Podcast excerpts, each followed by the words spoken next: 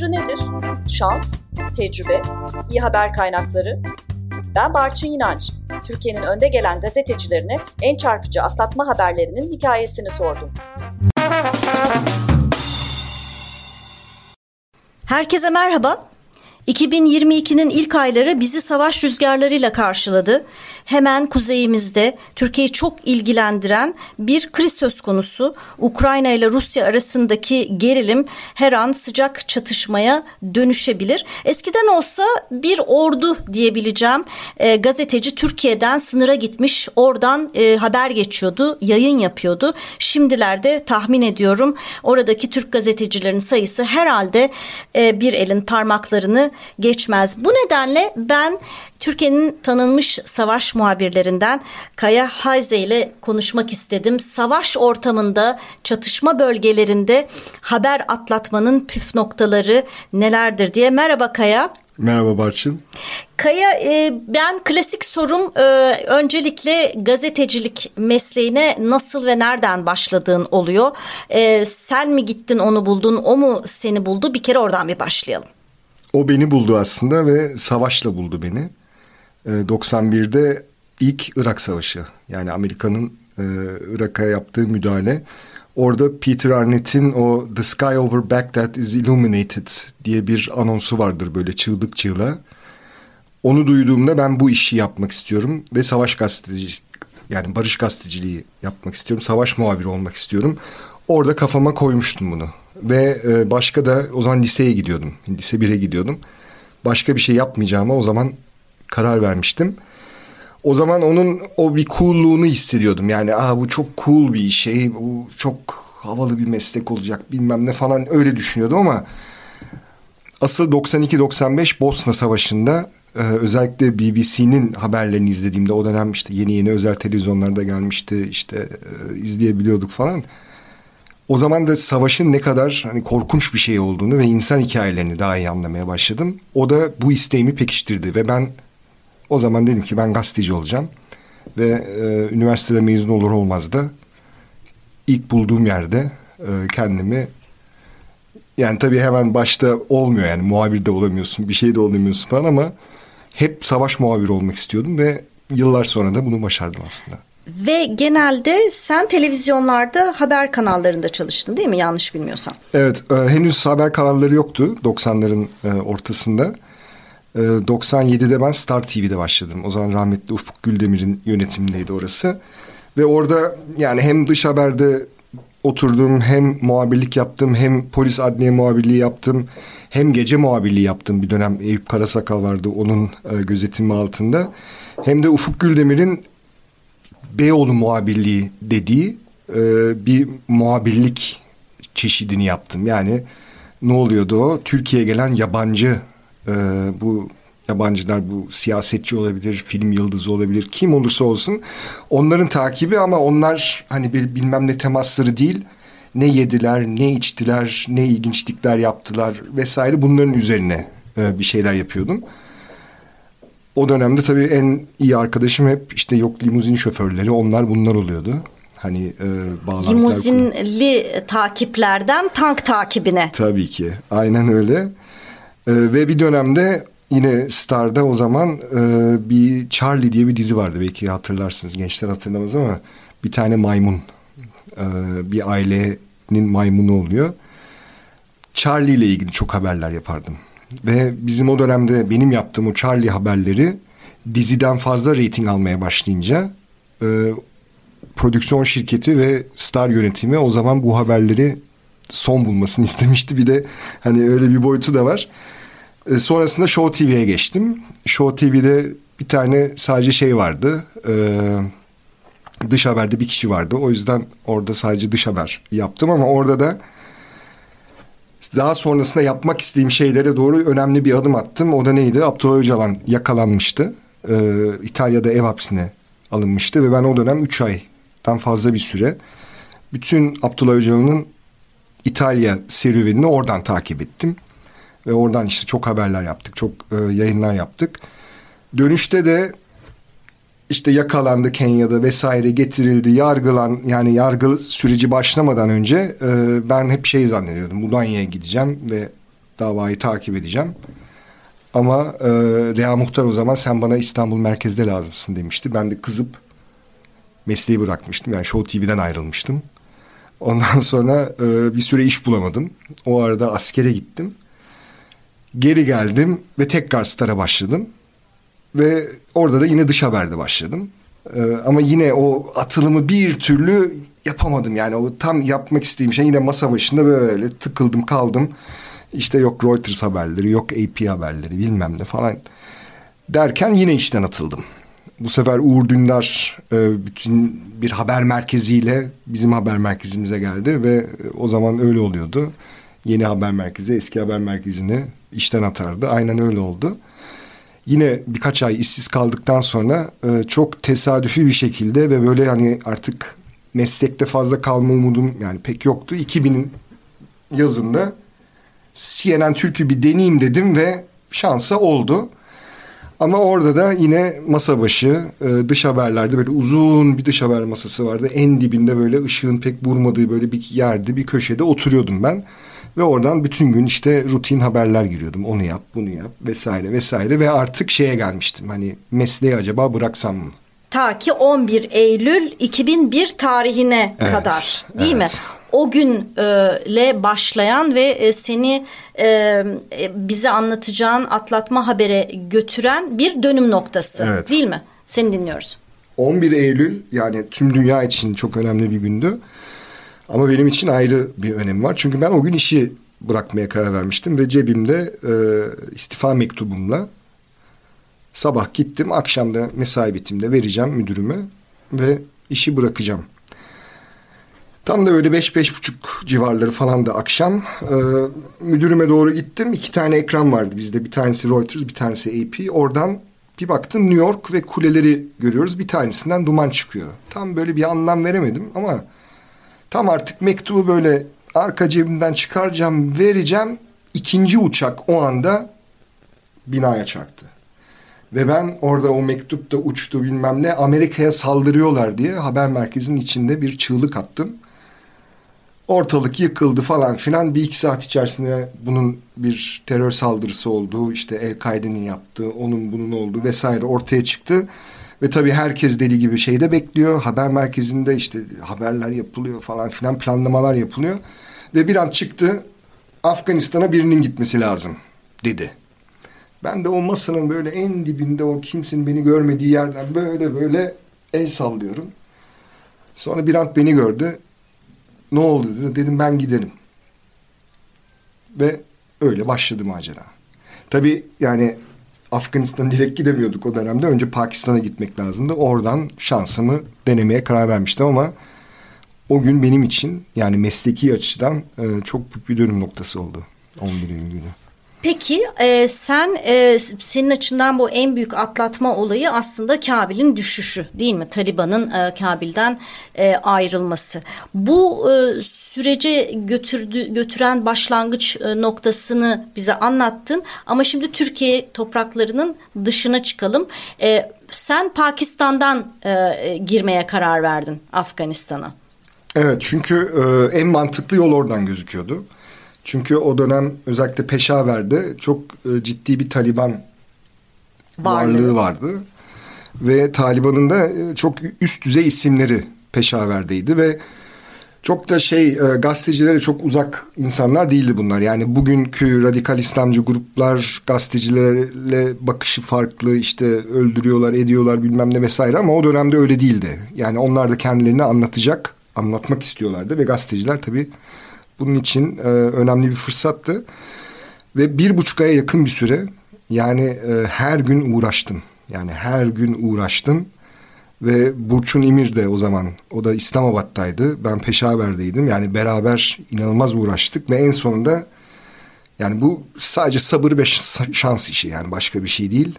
Ama sabırla her gün adamlarla konuşmak, kendini kabul ettirmek, kendini anlatmak, onların güvenini kazanmak o işte e, yani çok çok önemliydi. Ve bir buçuk ayın sonunda bir sabah geldiler bana gidiyorsun dediler. Ve inanamadım zaten başta. Çünkü bana bunu söyleyen bir Taliban da değildi. Bizim otelden görevlilerden bir tanesiydi.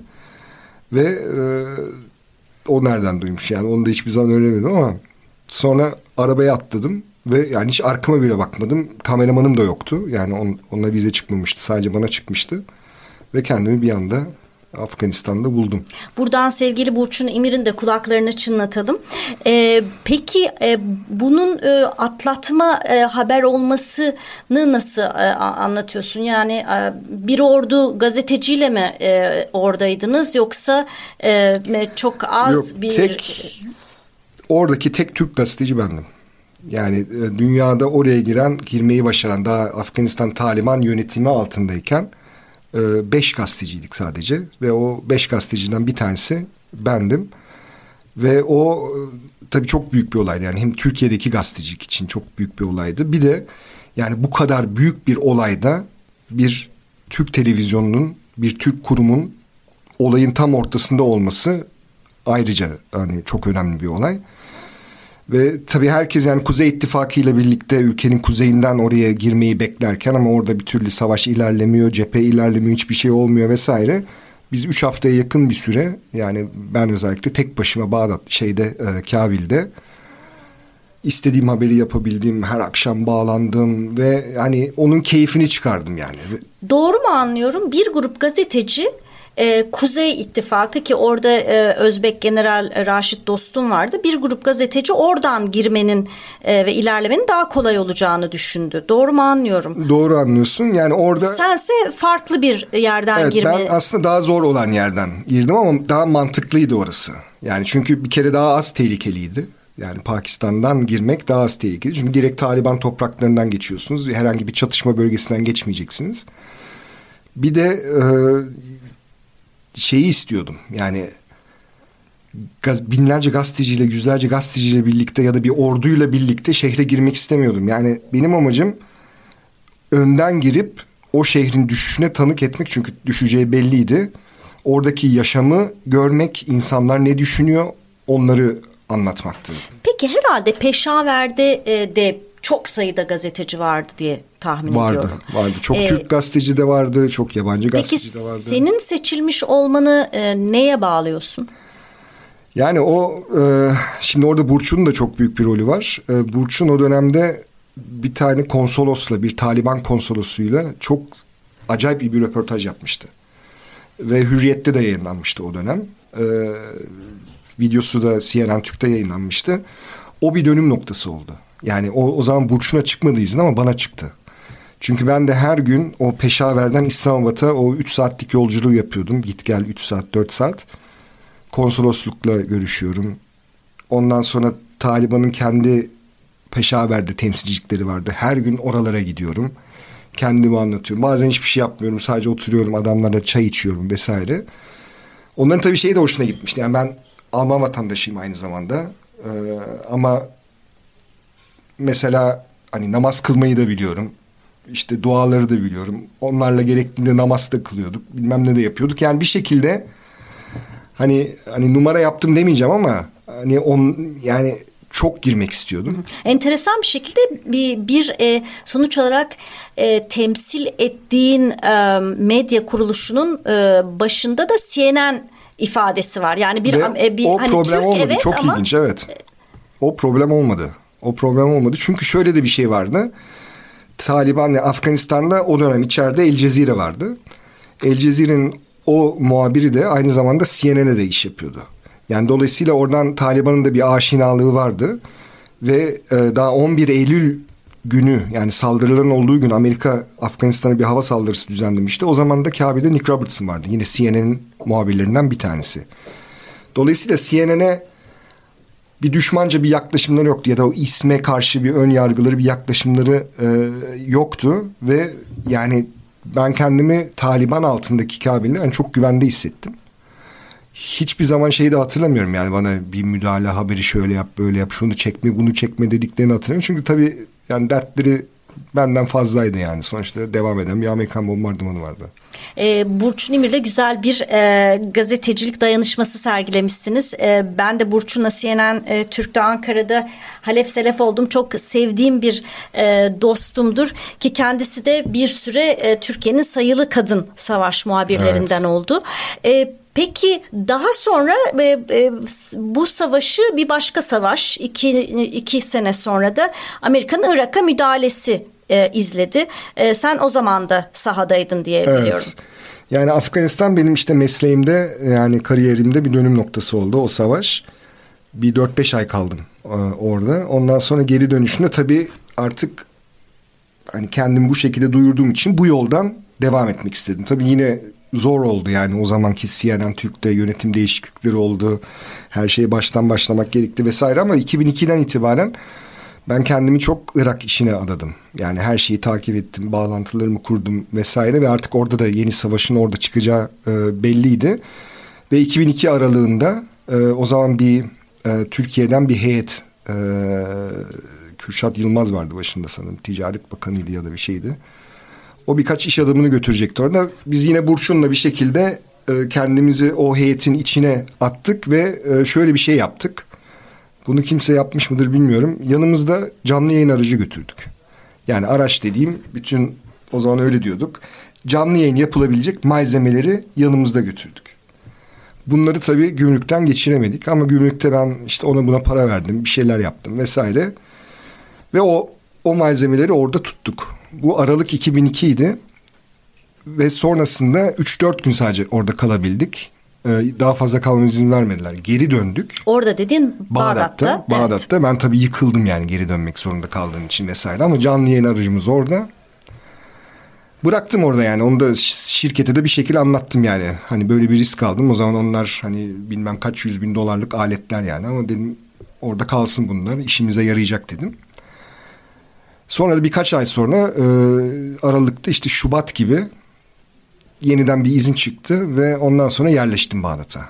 Ve işte Mart'ın ortasında da 17 Mart'ta 15 Mart'ta falan şimdi tam hatırlamıyorum ama o dönemde savaş çıkınca tabii artık oradaydık. Yine Burçun'la oradaydık ve yine savaş bitene kadar e, orada e, olayı takip etme Peki o e, tarihi şansı yakaladık yani. Peki e, savaş bölgesinde e, oradaki gazeteciler de gene böyle ölesiye tırnak içinde söylüyorum rekabet içinde olurlar mı? Birbirlerini atlatmaya çalışırlar mı? Yoksa e, sonuç olarak savaş muhabirliği demek sizin büyük bir risk altında çalışıyor olmanız demek. E, tam tersine e, bir dayanışma içinde olur musunuz? Yoksa o gazeteciliğin DNA'sındaki rekabet hissi savaş bölgesinde de mi bırakmaz insanı? Yani beni bırakmadı aslında öyle diyeyim. Ee, ama tabii şey oluyor yani e, yeni gelen gazeteciler mesela savaş bölgesine şehre mutlaka bir eskiler ya da uzun süredir orada olanlarla bir konuşmak istiyorlar. Fikir alışverişinde bulunuyorlar vesaire ama şimdi yabancı gazeteciler olduğunda herkesin zaten kendi bir haber gündemi var, kendi takip ettiği meseleler var. Orada çok bir rekabet bir mana ifade etmiyor. Ama tabii Türk gazeteciler olunca e, o zaman oluyordu. Yani ve o rekabetin ben hep bir şekilde aslında yani dayanışmanın da ben dışında kalmayı tercih ediyordum. Ee, çok fazla bir dayanışmadan da zaten e, bahsetmek mümkün değildi. Çünkü geliyorlardı 3-4 gün kalıp gidiyorlardı. Bilmem ne oluyordu falan ama e, işin rekabet kısmında e, orada şey yapmıyordum. Yani geri adım atmıyordum. Bizim Türk gazetecilerde bir şey vardır eskiden beri. Yani bir yabancı ülkeye gittiğinde bütün gazeteciler hep beraber bir yere giderler. Bilmem ne yaparlar falan filan. Hani orada e, şey olmuyor.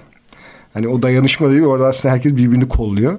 Hani ben bunlara hiç girmedim yani hep bir şekilde e, haberlerimizi yapalım, atlatalım ve o dönemde de zaten en iyi haberlerimizden bir tanesi şeydi. E, yani bir anda bizim o dönemki Bağdat Büyükelçisi e, ayrılmıştı oradan.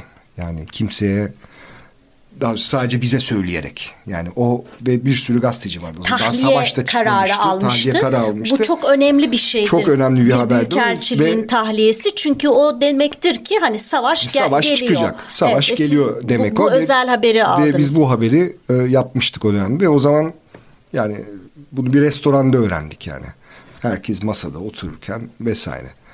Yani dolayısıyla e, tamam dayanışma çok güzel evet ama bu, bu bu da bir meslek ve o o dönem çok rekabet vardı yani çok haber kanalı vardı çok e, henüz iktidarın kontrolüne girmemiş çok televizyon vardı ve herkes bir şekilde orada olmak istiyordu. Dolayısıyla hani rekabet çok iyiydi, çok önemliydi ve mesleğe de çok şeyi kazandıran bir şeydi yani. Peki e, bir savaş muhabiri farkını nasıl e, yaratır? Nasıl ortaya koyar? Ne, ne yapması gerekir? E, bir kere hayatta kalması gerekir. Yani benim e, sahada hep edindiğim tecrübe yani gençlere de hep söylediğim o. Yani ölürseniz yaralanırsanız haber falan yapamazsınız. Yani ben iki kere yaralandım savaş bölgelerinde ama e, onlar çatışmalarda değil şey de oldu yani bir, ta, bir tanesi trafik kazasıydı. E, bir tanesi de gerçi işte bir bomba patladı orada şarapnel yedim falan filan ama e, yani e, hayatta kalmanız lazım. Ondan sonra nerede olduğunuzu çok iyi bilmeniz lazım. Kimin kimle savaştığını çok iyi biliyor olmanız lazım. Gittiğiniz ülkenin tarihini biliyor olmanız lazım. Ve çatışma olan yere gitmemeniz lazım. Yani o. bu bu bir numaralı Öyle kuraldır. Yani bunu siz kontrol edemezsiniz. Bazen çatışma sizi bulur. Bazen çatışmayı iyi bir yerden izleyecek, bir fikir sahibi edinilecek bir mesafe, bir yer bulursunuz. Ama bilerek iki tarafın birbirine ateş açtığı bir yere e, kesinlikle girmemek lazım. Ben bu hatayı bir kere Afganistan'da yaptım. Bir haber aldık. E, bir El-Kaide birliği Afgan Kabe'nin dışında mevzilenmiş. İşte Kuzey İttifakı askerleri de onları işte temizlemeye çalışıyor. Oraya gittik. Ve bir anda kendimizi iki tane aşiretin arasındaki çatışmada bulduk. Yani yalan bir haberdi ama birbirlerine sıkıyorlardı ve bir mezarlıktaydı bu. Ve orada az daha vuruluyordum. Yani kendimi bir boş mezarın içine attım. Orada e, bekledim ondan sonra. Yani normal şartlar altında hayatta yapmayacağım bir şeydi bu. E, yani o yüzden mümkün olduğunca çatışmadan, savaş bölgesinde çatışmadan uzak durmak lazım. Tabii hava bombardımanı olur vesaire olur. İşte bir anda başka bir şeyler olur, intihar saldırısı olur. Bunlar sizin öngörebileceğiniz şeyler değil. Ama cephenin nerede olduğunu her zaman biliyorsunuz. Ee, eğer orayı iyi biliyorsanız stratejik yerlerin neresi olduğunu, çatışmaların, harekatların nerede ne zaman başlayabileceğini öngörebiliyorsunuz. Artı orada kurduğunuz bir network var. Bunlardan bilgi sahibi olabiliyorsunuz. Onları da orada olmak yerine aktarmak bence çok daha güvenli. Çünkü ölürseniz haber yapamazsınız. Peki sen demin e, dedin ki savaş e, muhabiri, barış gazetecisi olmak istedim. Savaş alanından barış gazeteciliği yapılabilir mi? Yapılır. Yapılır hem de çok iyi yapılır hem de en doğru yer orasıdır. Yani çünkü sizin yapmanız gereken tek şey bir tane fotoğraf, bir tane görüntü, bir tane haber ve o, o savaşın manasızlığını ortaya dökmeniz gerekiyor. Yani benim hiçbir savaş yani gittiğim hiçbir savaşta ben bir ya şu haklı bu haklı falan filan öyle bir anlam çıkartamadım yani. Yani son iyi savaş belki 2. Dünya Savaşı'ydı yani. Ama e, yani bu 2000'ler yani Amerika'nın başlattığı teröre karşı savaş vesaire bunlardan iyi sonuçların çıkmadığında halen de görüyoruz. Ve sizin de göreviniz bir gazeteci olarak yani bu hikayeyi anlatmak, bu tarihi aktarmak ve e, bunun bir daha olmamasını sağlayacak bir temelin oluşmasına yardımcı olmak. Son e, bir iki dakikamız var. E, mevcut durumda e, çatışma alanlarını, savaşlarını masa başından, cephe gerisinden izlemek gerekiyor. Gene de masa başından iyi gazetecilik yapmak mümkün.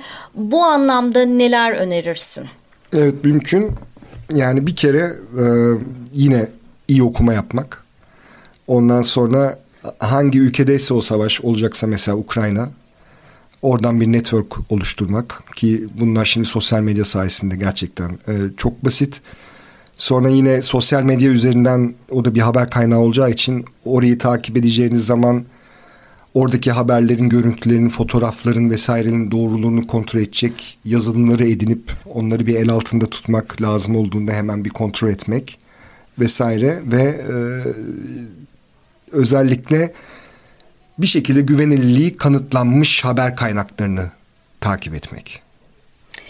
Ee, Kaya gerçekten e, isterdim ki kuzeyimizde bir e, savaş ihtimalinin olmadığı bir dönemde seninle Ben de isterdim ki orada olayım. e, maalesef e, ortalık e, güllük gülistanlık değil. E, bizimle görüşlerini, tecrübeni, yaşadıklarını paylaştığın için çok teşekkür ederim. Ben davet ettiğiniz için çok teşekkür ediyorum.